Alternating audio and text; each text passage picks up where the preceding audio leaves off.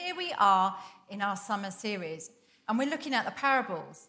When Mark first invited me to speak over the summer on the parables, I got really, really excited and I completely geeked out. Um, I'm doing a theology degree at the moment, and last year I got the opportunity to really delve deep into some of the parables. And I was like, yeah, I want to choose something really meaty. I want to really wrestle it and I really want to go for it. And then every single one I kept thinking of, I was like, no, God doesn't want me to do that. And I was like, oh, but I could have gone really, I could have really shown off, if I'm honest. That's what I was thinking. I could have really shown off with that one. God kept saying no. Weeks kept passing, and Mark kept checking in with me and kind of saying, you, uh, you know, you're preaching in a few weeks. You know, you know what parable you get. You know, which parable are you going to choose? And I was like, oh, uh, oh no, no, it'll be fine. Yeah, yeah, yeah. I've got some ideas. I didn't have foggiest. Not going to lie, didn't have a clue. Sorry. And everything that I kept thinking of, God kept saying, no. I like to be really prepared, um, really prepared, like to know where I'm at, know what I'm doing. And God started just kind of making, I think He kind of does it just to make us feel a little bit like, ah, you know that feeling? And it wasn't until a few weeks ago when it hit me. I was at my site church um, and I had to go down this corridor. I walked down this corridor, or started to, and it was dark. It was really dark and it kind of felt moody. Do you know what I mean? It kind of had that atmosphere. There were a few guys down there, and I thought, this just feels heavy, a little bit like, mm, I don't know, like something could kick off. It didn't have a nice feeling. It felt dark. Down the other side of the corridor, I could see a colleague starting coming up. And I was like, oh, bless him. He, he was kind of like shrugged over his books. And he was walking, and I could see he felt really uncomfortable. He was looking at the ground and not around him. He was kind of shuffling down this corridor. And I thought, how can I help it? Like, how can I help him? Like, I'm down the other end. I can't exactly walk with him. That would maybe make him feel better. And I thought, oh, simple. Just switch on a light. Just switch on a light. Light switches. Switched on the light. Instantly, the atmosphere changed. The atmosphere completely changed from being dark and heavy and kind of moody. Actually, it wasn't that bad. The guys that were down there actually were smiling. They weren't looking threatening. It wasn't that scary. But the atmosphere completely changed. My colleague that was walking up, all of a sudden, his, his whole demeanor changed. You could see his shoulders go back. He was kind of walking along. He was looking up. He was chatting to people. And he walked down. He was feeling much more at peace. And it was in that moment when God just said to me, We're called to be the light. So that's how I came on to the parable of the lamp. But before we go into the parable itself, I want to kind of just explore just a little bit for a couple of seconds why Jesus taught in parables. Because they are pretty weird, aren't they? If we're honest, they can sound a bit odd. So I was doing some reading and I found an article um, in a journal by Josh Porter. And in it, he says that we should view Jesus' parables as works of art. He says that Jesus is an artist, and at times a mysterious artist, willing to provoke his audience Jesus worked in the medium of parables, which are short, fictitious narratives populated by vivid metaphors. Now, the creative in me loves that. I'm like, yes, I can kind of get into that headspace, I can get into that. But why would Jesus, with one of the most, the most important messages about who he is and God's kingdom, choose to speak in such a weird way? Even the disciples ask the same, don't they? In Matthew 13, they're like, Jesus, why are you speaking in parables? Surely there's a better way, a clearer way. What are you thinking? Okay, they don't quite say that bit, but they say the beginning bit. I'm sure that's what they're thinking anyway. But Jesus answers by using the prophet Isaiah and explains that they're meant to be ambiguous, at least for some people. You see, Isaiah was a prophet sent by God to call the, the people back to God. He was called to tell people about the coming judgment, but Isaiah knew that not everyone was going to hear his message. So Jesus is attempting to use the same imagery as Isaiah to communicate something really, really powerful. But Jesus is the Messiah, and it is him that is going to bring God's kingdom. Josh Porter continues and says that you can water down the creativity of an artistic message so that it becomes comprehensible for a wide audience. But there's a catch. The more watered down the message, the weaker it becomes for those who have ears to hear. Which kind of explains why Jesus likes to communicate about God's kingdom in this way.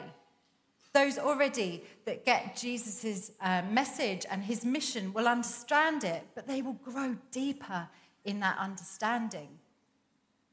But those that are stuck with those hardened, religious, self righteous hearts, the parables are likely just to confuse them, but maybe provoke them. You see, Jesus wants to trigger questions and provoke us. Ultimately, Jesus wants to know us and to be known. He wants to speak to us the, about the truth to the deepest level of our souls. So, as we read these parables, let's not try focusing on trying to get like a one liner life lesson. That's not what these are about. Jesus wants to get our creative juices going. He wants us, his audience, to do more than just listen and think. He wants to awaken us, awaken us to the truth of who he is about his message and the coming kingdom, to use our imaginations, to engage our emotions, and to be challenged and provoked into action. So I'd just like to pray before we get into the word, and then we're going to get stuck in. Sound good? Good. Come, Holy Spirit, Father God, I pray that you would awaken us, that you would use our imaginations that you would engage our emotions. And Holy Spirit, would you challenge and provoke us into action? Amen. Amen.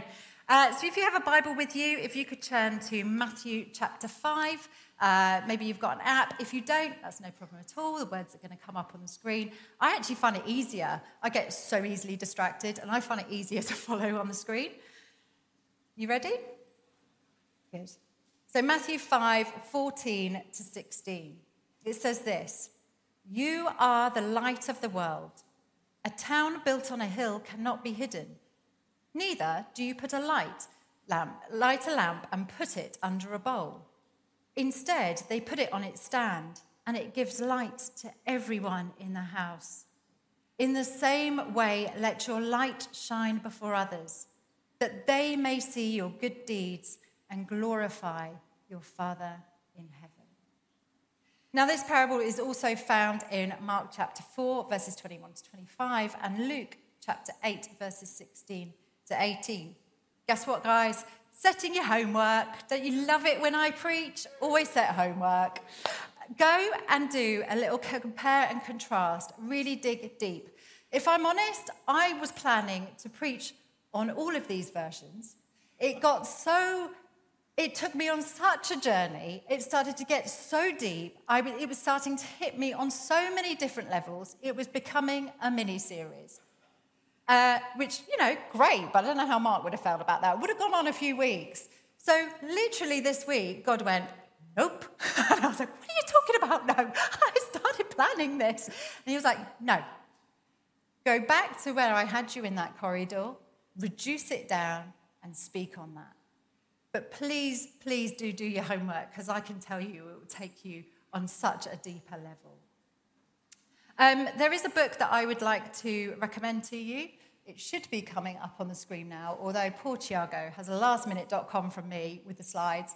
Uh, it's called Stories with Intent by Klyne Snodgrass. And if you're a geek like me and you want to get to know these um, parables a little bit more, I can highly, highly, highly recommend that book. So, I have been a compassion and justice pastor here in the vineyard for around, I, it gets a bit blurry, 10 years. I was first a volunteer and then came on as staff. So my work has predominantly been in the areas of poverty and injustice and their effects. And I find it an absolute privilege. I really, really do. I say to people, I get to see the very best of humanity, but also, unfortunately, I get to see the very worst. I get to see the best when I see people coming to know Jesus and their chains are broken free and they step into a new life, that transformed life that God has for them. I see people coming out of poverty and breaking the chains of injustice. I see people's generosity. Oh my gosh, generosity. Kids, after so many children, giving up their birthday presents, Christmas presents, and giving so sacrificially. People that give up days of work, giving up their wage to come and serve week in, week out, hours of dedicated service, kindness that you just wouldn't believe. People sitting down and talking and loving and walking out their faith. And it is a joy to be a part of and see faith in action in that way. But unfortunately, I've seen the very, very worst as well. It is a very dark and broken world. I cannot tell you the conversations and the meetings I have had with people living in abuse, coming through the doors, black and blue. I've sat down and pastored those on both ends of that abuse, the abused and the abuser. And it's painful, just as painful on both sides. I've seen the devastating effects of addiction, not just for the person that is just so bound in it, so bound, and it's so hard to break free. But it also affects their friends, their families, and even has a, a knock on effect on communities. I've walked alongside people that have fled countries where it's so unsafe that they have risked human trafficking, sexual exploitation, homelessness, just devastating. I spent some time out in what was the jungle in Calais before that was destroyed, and it was, I have never seen such squalor. And these were people just like you and I, just like you and I, leaving and fleeing their countries. And what are they met with? Are they met with a welcome and a safe haven? No. And we wonder why they would risk everything to get in a boat and sail elsewhere. Once you meet with people like that, you see the darkness of this world. The rates of poverty in this country are skyrocketing. There, there, were just some stats out last week from the Child Action Poverty Group. And childhood poverty in particular the numbers are trebling.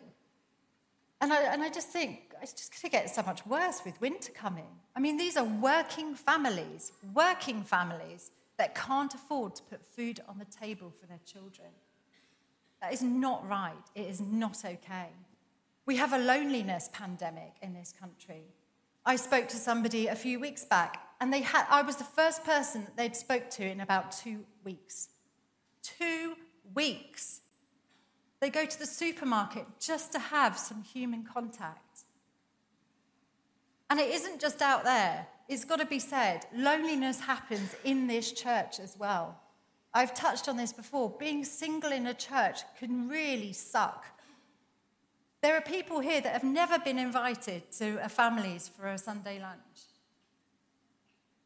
Loneliness can destroy us and it will destroy our communities. And that's what the devil wants.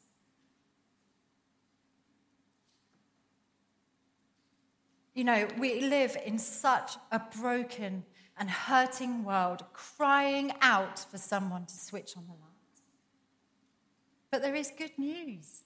There is good news. The light has been switched on. The light has been switched on. It says in John 8 that Jesus is the light of the world. Jesus is the only one that can bring healing and restoration and transformation to this hurting and broken world. It is only Him, it is only His light, His power, His authority that can bring it. In the vineyard, we have a really strong kingdom theology. That means that we believe that Jesus, through Jesus' life, death, and resurrection, he inaugurated God's kingdom coming here on earth. But we're living in this period of this now and the not yet. Although God's kingdom is here, it hasn't come in completion. But the Bible tells us that it will come in its fullness when Jesus returns. But that doesn't mean that we just sit here complacent, waiting for that day. No. You see, when we put our trust in Jesus, when that light ignites in our heart, and that flame fans and it becomes bigger, our hearts are transformed. And that transformation doesn't stop, that continues. It continues when we start reading our Bible, when we pray, when we, when we worship Him. Now, when I talk about worship, I'm not talking about just sung worship, although I love sung worship. I think it's amazing. I love to worship God in that way. But I think in the West, in the West in particular, in a modern church, we just see that as a form of worship and we forget the call that is on our life. We are called to be obedient to God, to submit to Him, to pick up our cross and follow Him. And that is how we worship. We worship Him with how we use our bodies, we worship Him in our every single day by what we do and how we treat others. That is the worship that He is calling us to. But in that, He brings wholeness and flourishing and light, and that floods us. So, why would we want to keep that? Why would we want to keep that to ourselves and hide it under a bowl? like our passage tells us. If we know that we have the key, we have the light to bring that healing and transformation to others, let's not keep it hidden. It says in our verse, doesn't it? Put it on a stand to light the whole house. Now, Jesus isn't just talking about our homes with our families, although that's part of it. We're to take that. The house is the world. It's the world. The light that you have in you is to shine in the world. You know, the light that is given to us by Jesus by entering into our hearts, which transforms us, should impact our families, our friends, our communities, every sphere that we found ourselves in. That light should impact them. We should live so counterculturally to the world. We should live so differently that people ask us why. We should be sharing our resources, not storing it up for ourselves, putting it away in a bank. I'm not telling you to be not financially wise. But do you really need the new car? Or could you bless someone else with one? Do you really need the bigger house? If you do, great. Invite others into it. There's a saying, isn't there? What is it? Don't build taller fences, build a wider table, something like that. I love that saying. I'm like, Yes, that is how we should be living. That others say to us, Why do you live so differently? But it isn't that we can boast or get a little pat on the back or making us feel good. It's not about that. It's not to fulfill some sort of need within us. It's all because of Jesus. It's so that others can see Jesus in us, his light, his power, that they're so drawn to him that they don't even see us. That they don't even see us. You ever seen Bugs Life? I think it was Bugs Life. If it wasn't Bugs Life, shout at me which film it was. It was a cartoon and it had bugs in it, so I kind of think it was Bugs Life. Um, there were these bugs, it was dark, and these bugs were really attracted to light, and there was one of these strip lights. But unfortunately, it was one of those bug zappers. Really, really sad. And these bugs are like going towards it, and their eyes go, and they're like, ah, ah, and they're getting called towards it. And these other bugs go, no, don't look at the light. And these bugs are like, oh my gosh, but I can't help it. It's so beautiful. And they go flying in there and they get zapped. Very sad. Now, I'm not going to say Jesus is going to zap you, although I have been known to go, Holy Spirit zapping. I know, I'm really lame. I, I just embarrass everybody I'm around. But it's true. That's what we want. Whenever I think of it, I'm like, that's what I want. I want people to see Jesus so much that they don't even see me and that they're so transfixed on him, they will follow wherever he leads. But it does come at a cost. It does come at a cost. Following Jesus isn't always easy, and I cannot stand here and tell you that it is because it isn't. This, this last season and the last few weeks have been particularly hard. I feel like I've been kind of going along and kind of like, yeah, my eyes are fixed on Jesus. And I keep hitting those really annoying little potholes of life that keep just giving you a slap. Little things like this breaks, that breaks, this has gone wrong. Now you've got to deal with this. Now that's not happening. This. You know what I mean? I have felt completely spent emotionally, physically, financially, spiritually, all of the leads. Done. Done. To the point, if I'm really honest, I did not want to be up here today preaching. I was like, done. Done. My light was not very bright until Thursday. Um, no, still kind of sulking, feeling sorry myself for all these things that just weren't going right.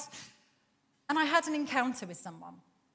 And they said to me, Why are you being, why have you been so kind to me?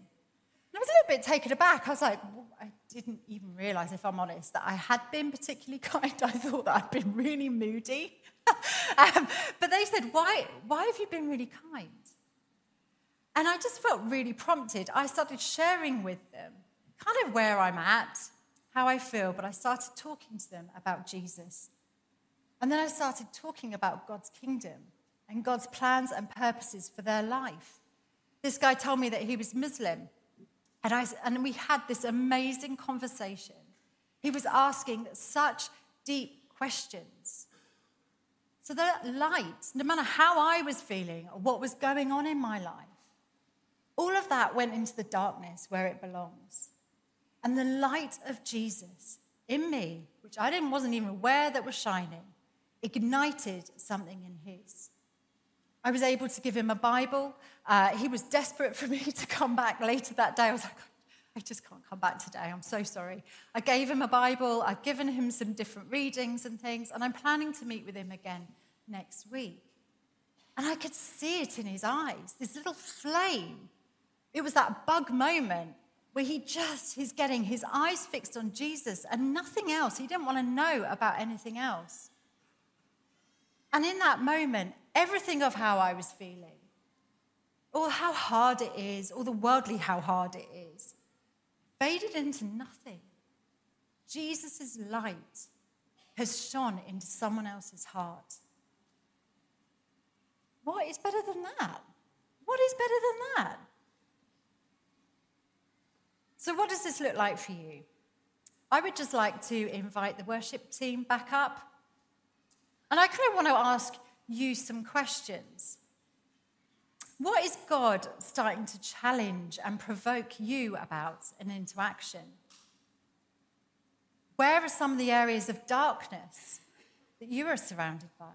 Where can you bring your light? Are there people in your community who are lonely if you don't know, ask God. Ask God to show you. Start broadening your horizons of what some of the issues are in this world. Is there an injustice that you're aware of that needs the light of Jesus to transform it? Then bring it. I don't want to hear the church should be, the church could be. Let me tell you, you are the church. You have the light of Jesus in you, and it is your responsibility to bring it. Yours. So bring it. Because there is a hurting, dark world that is crying out for you to switch on that light. And each of us are made so differently. The light that I bring will be completely different to the light that Mark brings. Complete, completely different to the one Katerina brings. She has her own light. The joy she has brought this, this morning, just by being herself and giggling, that is her light. You know? I don't care how old you are. I don't care how young you are. I don't care if you're single. I don't care if you're married. I don't care if you're 80. You bring the light that Jesus has put in you. Can you stand and I want to pray? Holy Spirit, would you come? I thank you, Jesus, that you are the light of the world, that that light has been switched on. And as, as I was praying, as I was preparing this weekend for today, I, I just really got this excitement that there are people that want to take the message abroad. That there's countries that people have just started getting obsessed over, and you don't know why. And you're thinking, I can't afford it. Uh, what about my job? What about this? Let it fade into the darkness where it belongs. And Father God, if I just pray for those people now that you would give them all that they need and to equip them. And, and I also felt that there were people here like me, if I'm really honest, I used to say, I can't run a church. I can't be a site pastor. I can't do that. Oh, when I'm married, I will do X, Y, and Z. It's rubbish. God can and will use you in whatever life stage you are in. And I just break off the lies of the enemy that would keep you in the darkness where he wants to keep us. And Holy Spirit, would you come and ignite us where our flames can feel dull and hidden under a bowl? Would you put them on a light stand and let them shine for the entire world to see? And I ask this in your name, Jesus. Amen.